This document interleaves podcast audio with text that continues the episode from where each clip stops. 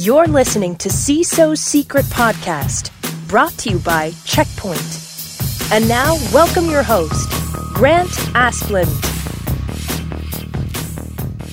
Hey, welcome, welcome, welcome, everyone. Thank you so very much for joining me on another episode of CISO Secrets. My name's Grant Asplund. Man, I'm, you know, I'm the luckiest guy on the planet. I'm telling you, because this is where I get a chance to talk to global chief information security, chief data, uh, chief information officers from uh, huge, amazing companies all over the planet uh, it's really, uh, I mean, I'm the fortunate one on this uh, whole task, I can tell you.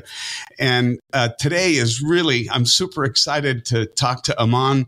Uh, so let me just give you a preamble on this guy because, I mean, I, I I'm gonna, like a lot of my guests, I could spend uh, 20 minutes just talking about all the things they've done to get to where they are, but I'll make it quick. Web developer, uh, senior analyst, chief technology officer at a company, AGF Technologies. This is back in 03 to 04. Uh, then he uh, founded a company or was a co-founder, Pi Squared. That was a few years consultant at MasterCard International adjunct lecturer for Southern Illinois University in Edwardsville. Uh, then on seven plus years at Citi from a technology information security officer at Citi Mortgage up through lead business information security officer, uh, ending at senior vice president group, group information security officer. That's all at Citi adjunct lecturer here again, University of Missouri, St. Louis. On, gosh, as Express Scripts, Deputy CISO and Senior Director, Information Security and Information Risk Management, Canadian Banking Association Vice Chair and Cybersecurity Specialist Group, member of the Customer Advisory Board, Financial Services at Akamai, member Product Advisory Board at Symantec for a few years, member Client Advisory Board at IANS. Holy moly.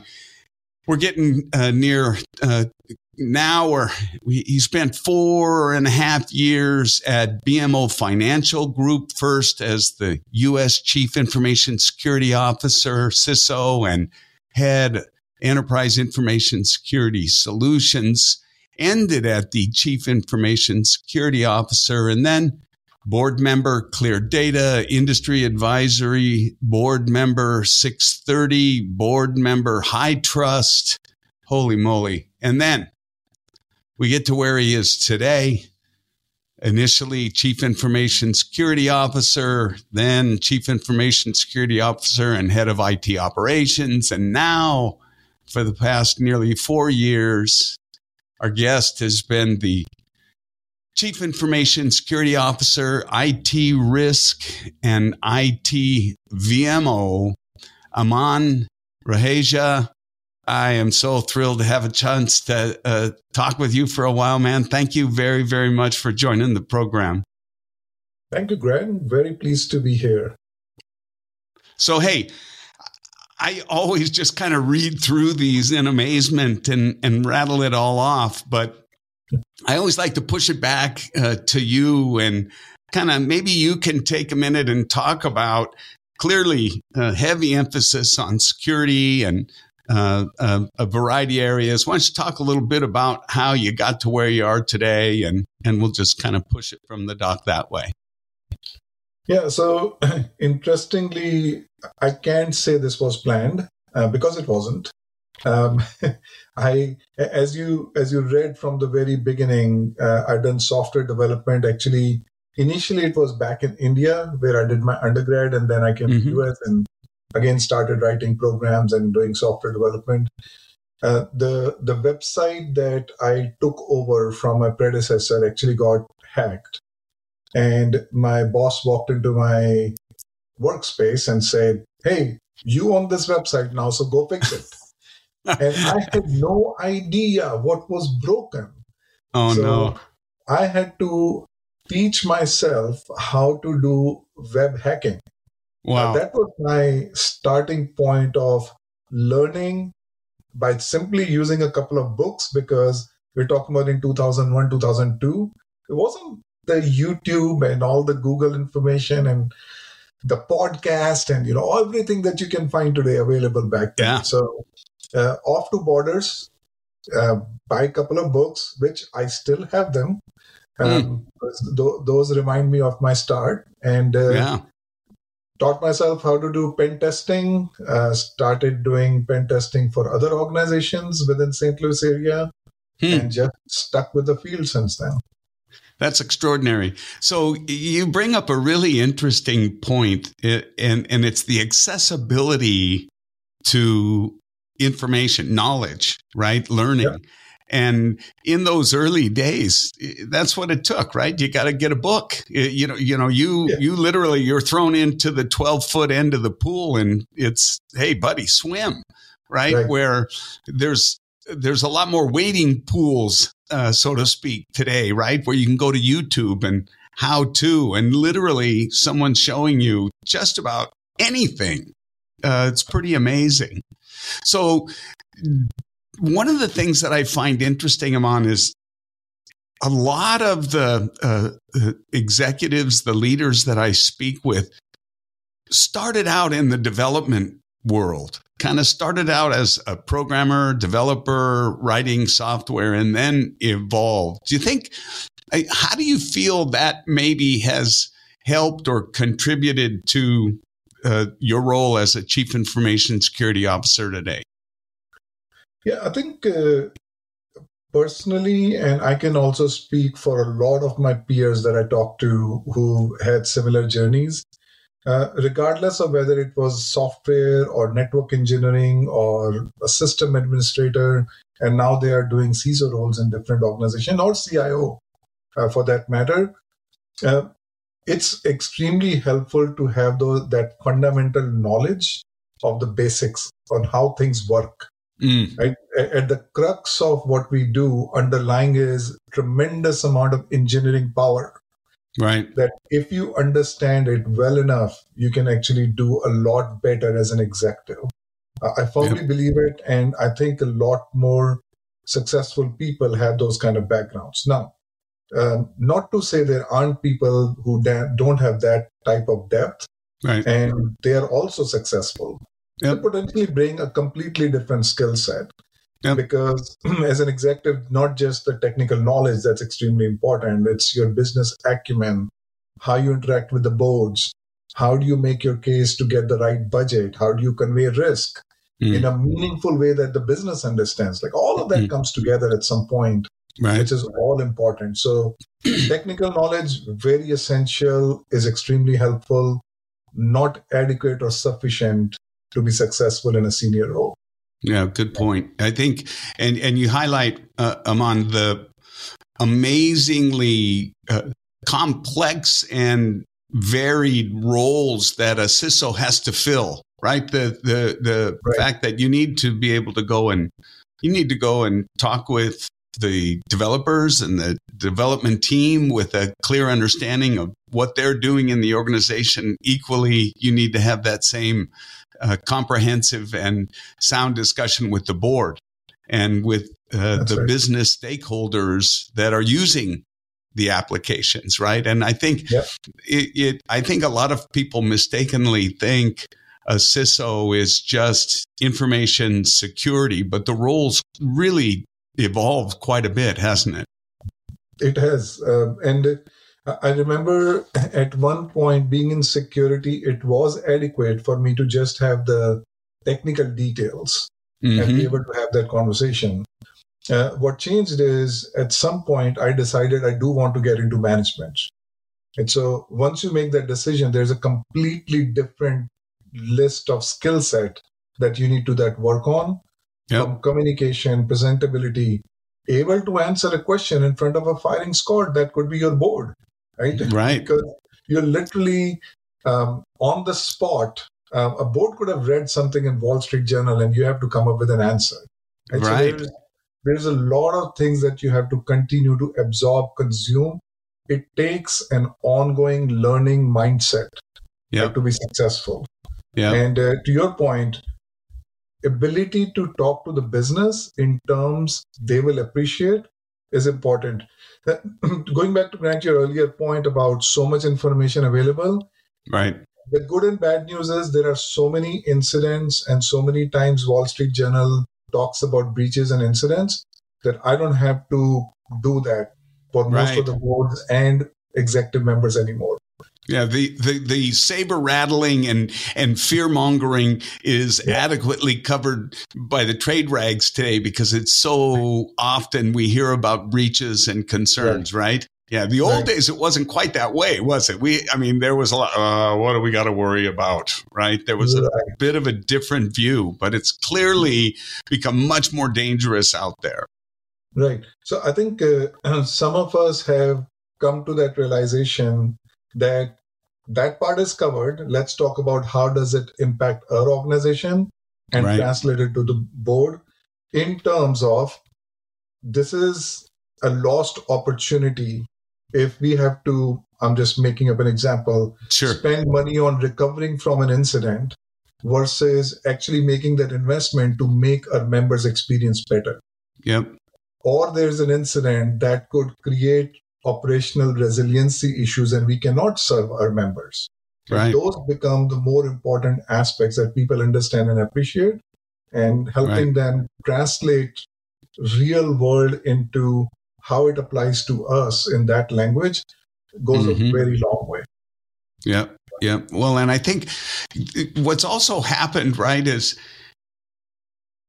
the overused term digital transformation. I mean, the, the fact that we are digitizing it, virtually every aspect of our businesses means that every one of those now digitized components have an exposure, have some element of risk with regards to being connected to this big monstrosity we call the internet, right?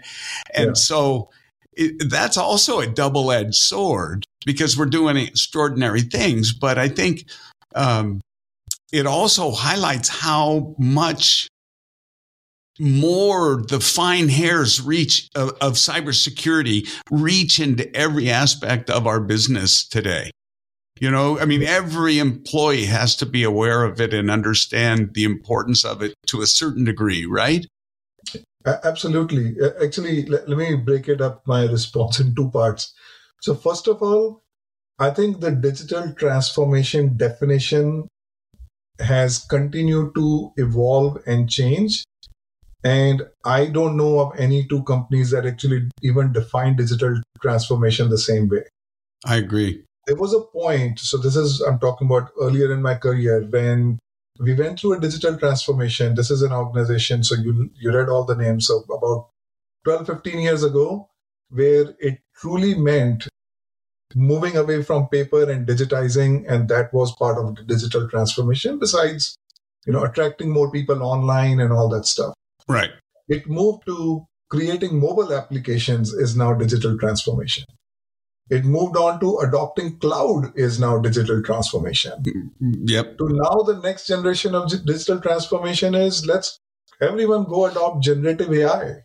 Yep. So you have to understand the business context of the digital transformation and every time security principles are applied differently because it's completely different application of the outcomes you're trying to achieve for the business. Right. Yep. Yep. You make you uh uh you I think make a really good point about this industry. We we we always, you know, Gartner and uh, other pundits, they love to put boxes around things, right? Yeah. They love to to have nice, neat little boxes and columns and categories and circles that things fit into. And I, I think to your point, digital transformation doesn't fit in a box. It really does mean something different to every individual because it's a, where you are in that move from analog to digital and what components within your organization, right? I mean, it's so Right. big. And you're right. It's, it's, it's, it's also those next phases of leveraging the technology, right? Cloud, IoT, OT. Uh, it, it's just going to keep going. So you brought up AI. You know, that's the term du jour.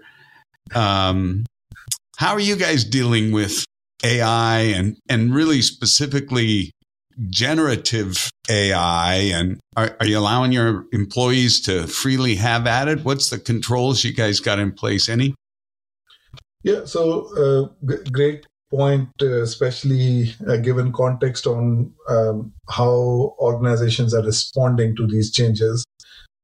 I think at this point, I will be um, pretty surprised if most organizations of you know our size or you know even others weren't al- already using some form of AI.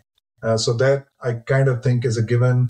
So people already know how to do modeling and how to implement some of the technology from a machine learning standpoint or some level of artificial intelligence. I do want to put a caveat.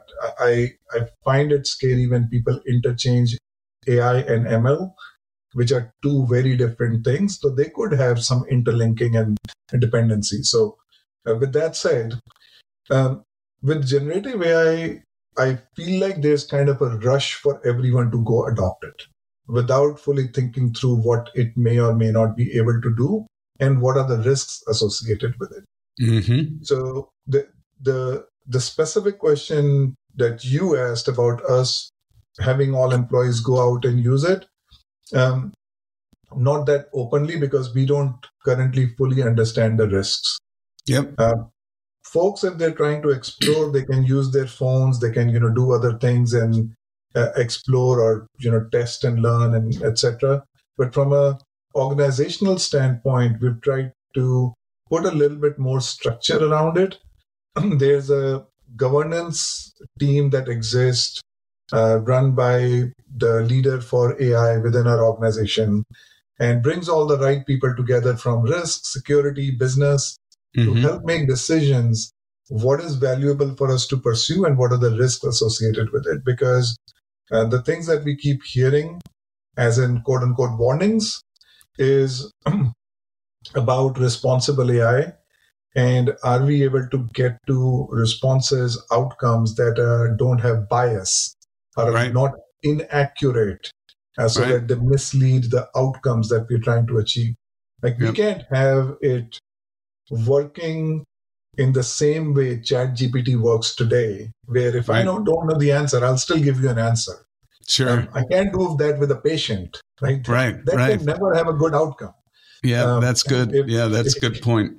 Right if gen ai makes up stuff. So you right. have to learn how to put the guardrails around around it with your large language models and put the rules and restrictions in place so that it does not have unintended consequences in our case from a health standpoint which could mm. be pretty critical catastrophic uh, in general i would say for anybody adopting yep. it yeah it, it seems like you know, I, I, I struggle, Amana, uh, quite frankly, with some of the aspects of uh, these large language uh, models, this generative AI, and specifically when you have outcomes that you're not able to explain how you got them.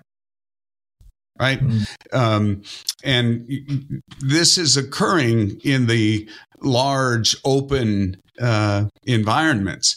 And, and I think what uh, organizations, and correct me if I'm wrong, I'd love to hear your thought on this, but there are kind of two ways you can have a, you can have one that's got a fence around it and it's locked and it's just yours.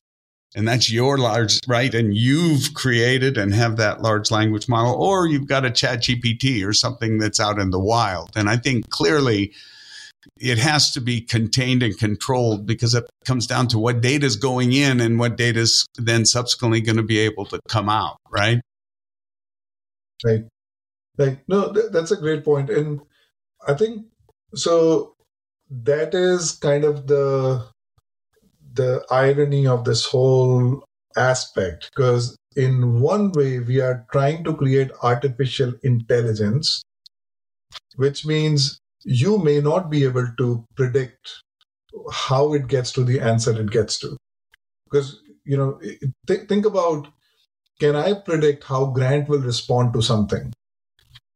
Well, maybe mm-hmm. me, but um, but no, yeah, I, I you're I, right? I see your point. Yeah. So you're you're trying to create these entities that you want to allow to make decisions on their own by learning on their own.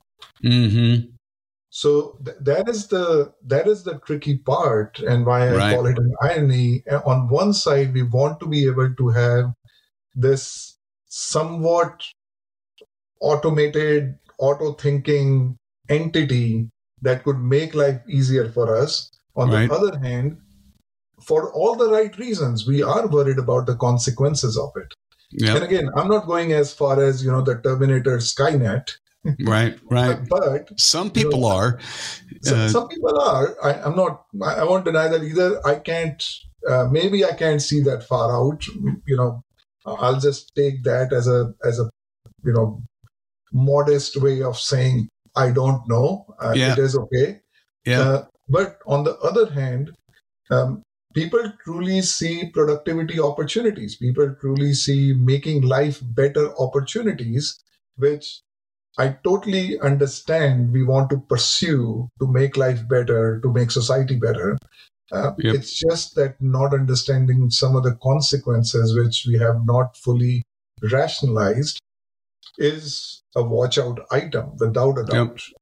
Yeah, and I think there's, you know, from my perspective, I see it as a, it, it's an assistant that I assign tasks. And for me, it seems like the tasks that it is ideally suited for are tasks that aren't that don't contain any proprietary information, but more a process of, of creating a, a presentation, say on a certain subject or writing a blog. It's that content creation that, uh, and of course, in the same way that you have a, an assistant you assign a task to, that you're always going to inspect what you expect. But that's how I kind of see it really um, getting used. But I want to throw something at you and just find out how you think about this. So I was having a conversation about you know, generative AI, this, this new world we're going into. And he was talking about it wouldn't, it won't be too long where we've actually got AI that's going in and uh, doing every uh, available probe on your network to assess and determine what's in it and what's protecting it so that you know, it, it starts to uh, go back and do some research on the products that it discovered, the versions that maybe you're using, and any CVEs or exploits that are currently, right? So it starts to become a very interesting volley that could occur given the task of first go look at it, do the reconnaissance, bring back versions, do the research, find out if there's any exploits. Now, what's the best way to take advantage of those vulnerability? You see what I mean? It can really be uh, sophisticated, right? Yeah.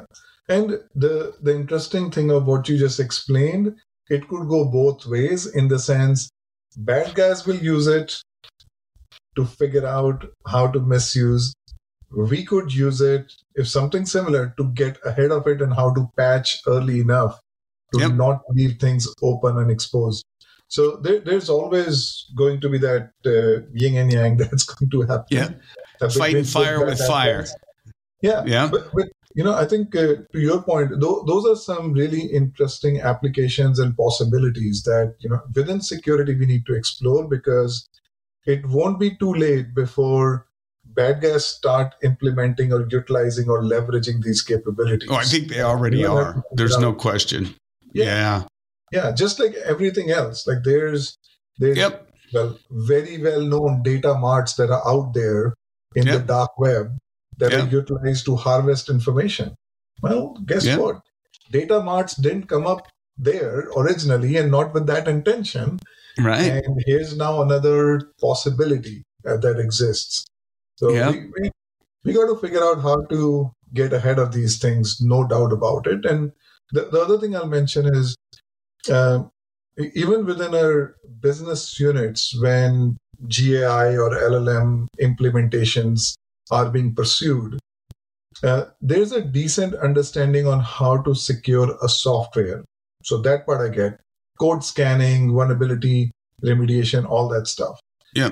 This is now getting on the verge of which is outside of security into safety. Mm-hmm. And that is another element or dimension that becomes important given the type of application. Is this not only secure, so someone can't access information or bring it down, but are the outcomes safe for its what it's going to achieve? Elaborate on that a little bit on what you know, maybe an example on on on that. Okay, so I think the simplest example I can think of is um, self-driving driving cars yeah. that use AI, and safety is a big element from a crash standpoint. Right. Um, I, am actually going back to the example that I was mentioning earlier. If generative AI creates or makes up a prescription for one of our patients, that is a safety issue. It may not be a security issue.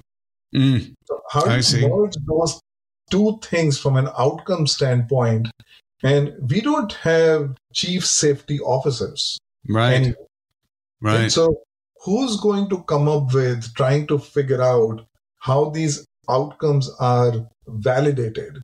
This mm. goes back to your earlier point, Grant, about um, you know, can you trust how it's coming up with the outputs it's coming up with? We don't.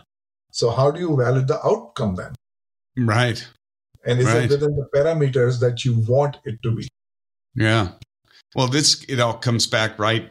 It's really it comes back to it's the data.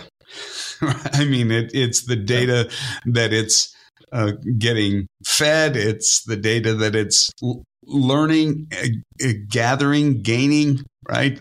Uh, it's the data, and I think the biggest challenge we'll have is making sure that it's pure and pristine and not reflecting any bias or any uh, influence that ends up tainting the results, right? Uh, I think that that'll be one of the biggest the biggest issues.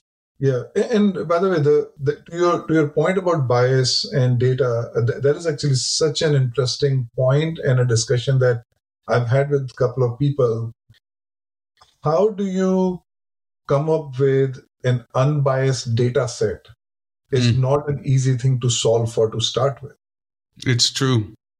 And if if you if you're feeding a model, here is the reality that exists today, because you don't want to inject something, and that data set already includes biases. That's what your model is going to learn, whether yeah. you like it or not.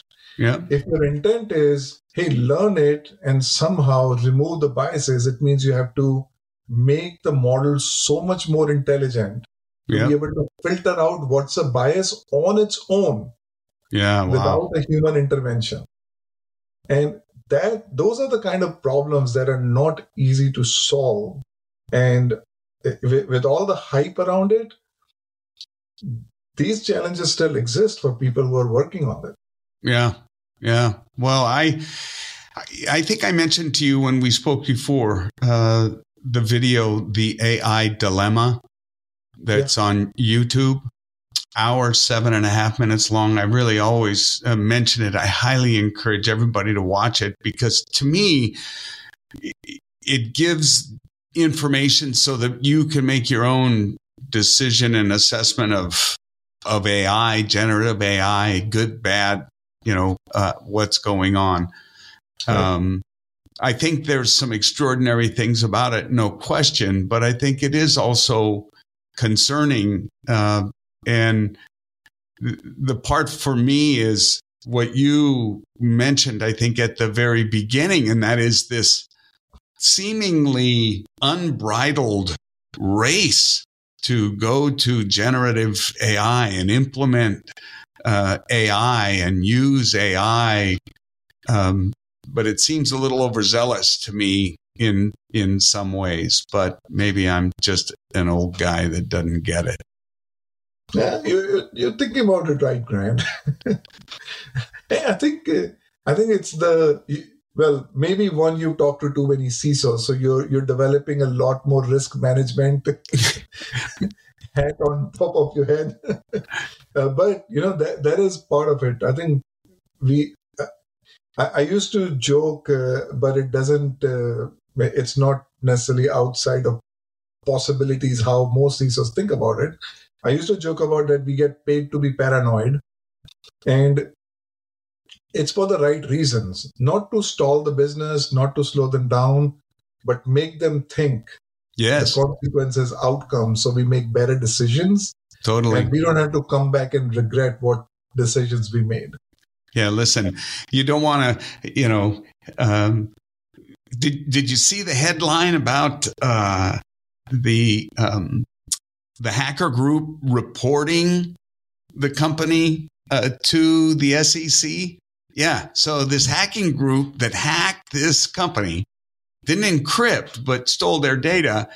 Uh, and, you know, there's this new four, uh, four days you must report. Right. So they report, they reported to the SEC that this company was breached by them. it's now, you know, the extortion levels are just ratcheting up because this is how, you know, you pay or I'm going to tell the SEC and then they're going to fine you. Yeah, that is. It, hey, uh, I I can't uh, even imagine the business models that the attackers have developed on how to monetize. Um, they've got every lever possible that they can use. Extraordinary. Um, yeah, no no doubt about it. Yeah. And I think what's going to happen is we all know, right? 90 plus percent, 91% of all breaches start with an email still today, 30 years later. And so what I forecast is that the samplings that these bad guys are going to be able to produce, the number of variations of phishing emails that they're able to throw out in the wild and then measure which one was the most effective yeah. and then go back and refine that one again. That's where I think they're really going to um, uh, make hay because the, they can just assign the task of variation, right? Just go iterate. Uh, and um, that's going to, you know, your point is spot on. It's like war right? You get a mm-hmm. sword, I get a shield. I mean, and there we go back and forth and back and forth, right? Yeah, yeah, and it's it's a that's why it's continuous. Also connects back to your point about digital transformation because we keep changing what we're doing. It keeps opening up options on what to pursue. And the other interesting thing is certain trends, by the way, continue to change from industry to industry. Like certain things banks will adopt first, then the healthcare, then the retailers. And I'm making up an example, but uh, with that movement or technology trends, yep. attackers oftentimes have advantage to have seen it in one place before the next one adopts, and they no can doubt. also refine their capabilities.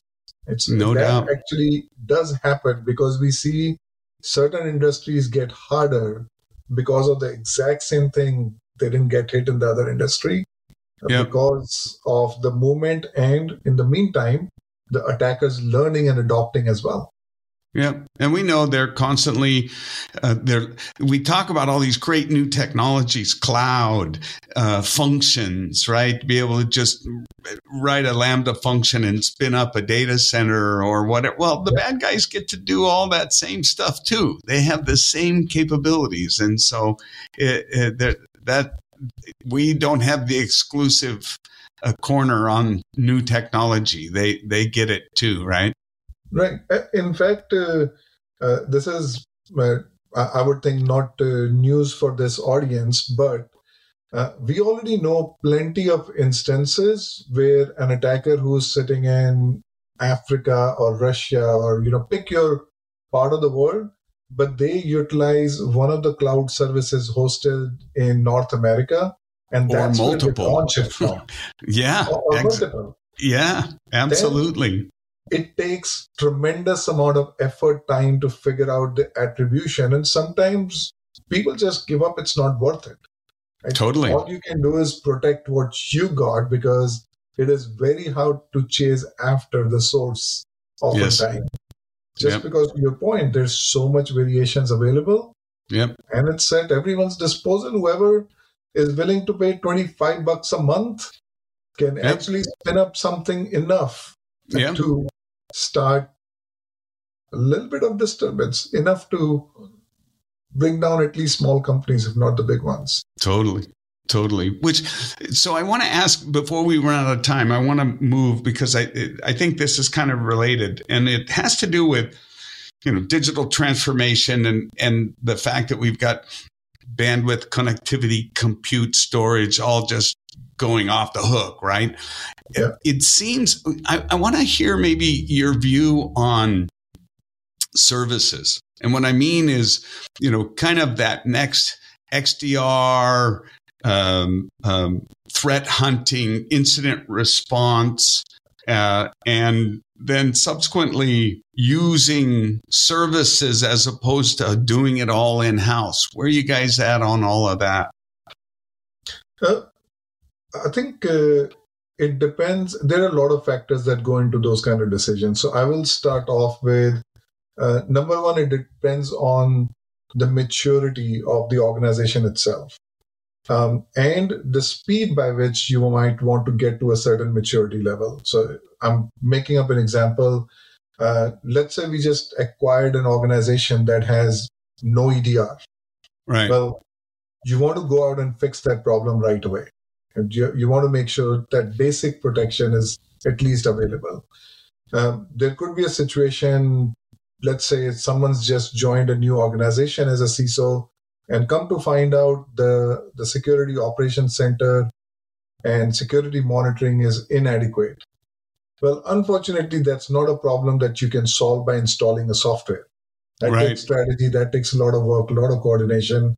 And someone might think, I'm going to go to this managed service provider and they can spin it up much faster and they can get me the outcomes because I don't have to hire the talent and do any right. of this.